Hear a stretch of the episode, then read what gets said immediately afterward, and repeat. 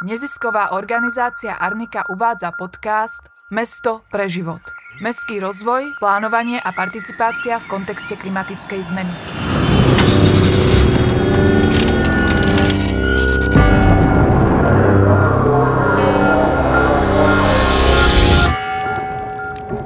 Časť prvá. Rozširovanie letiska Václava Havla. Letecká doprava v rámci Európskej únie počas predcovidových rokov prispievala k vyprodukovaným skleníkovým plynom podielom 3,5% To sa na prvý pohľad javí ako nízke číslo, problémom ale je extrémny nárast lietania v posledných desaťročiach a zámer tento rast naďalej podporovať. V Európskej výročnej správe o vplyve dopravy na životné prostredie za rok 2017, kedy sa Európska environmentálna agentúra prvýkrát bližšie zamerala na leteckú a lodnú dopravu, sa píše, že do roku 2050 bude letecká doprava produkovať až 22% celosvetových emisí CO2, pokiaľ nebudú prijaté ďalšie opatrenia za účelom ich zníženia.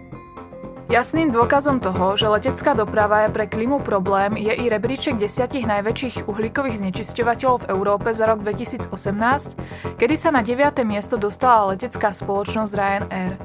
Na ostatných priečkach sa umiestnili energetické firmy, ktoré vyrábajú elektrinu z uhlia.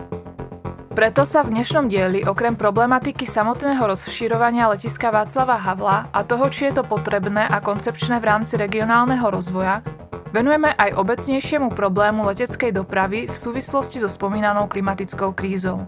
Konkrétne tomu, či je možné spoliehať sa na technologický vývoj a aké sú ďalšie možnosti skrotenia narastajúcich emisí skleníkových plynov z letectva.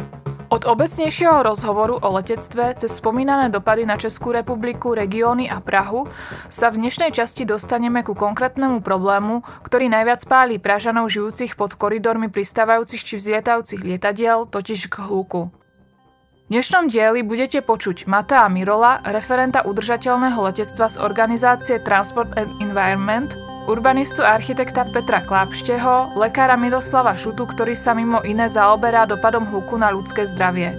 O konkrétnych dopadoch letiska, hlavne o hluku, som sa ďalej bavila so Stanislavou Veselkovou z mestskej časti Súdol, ktorá je už teraz zasiahnutá hlukom z leteckej dopravy.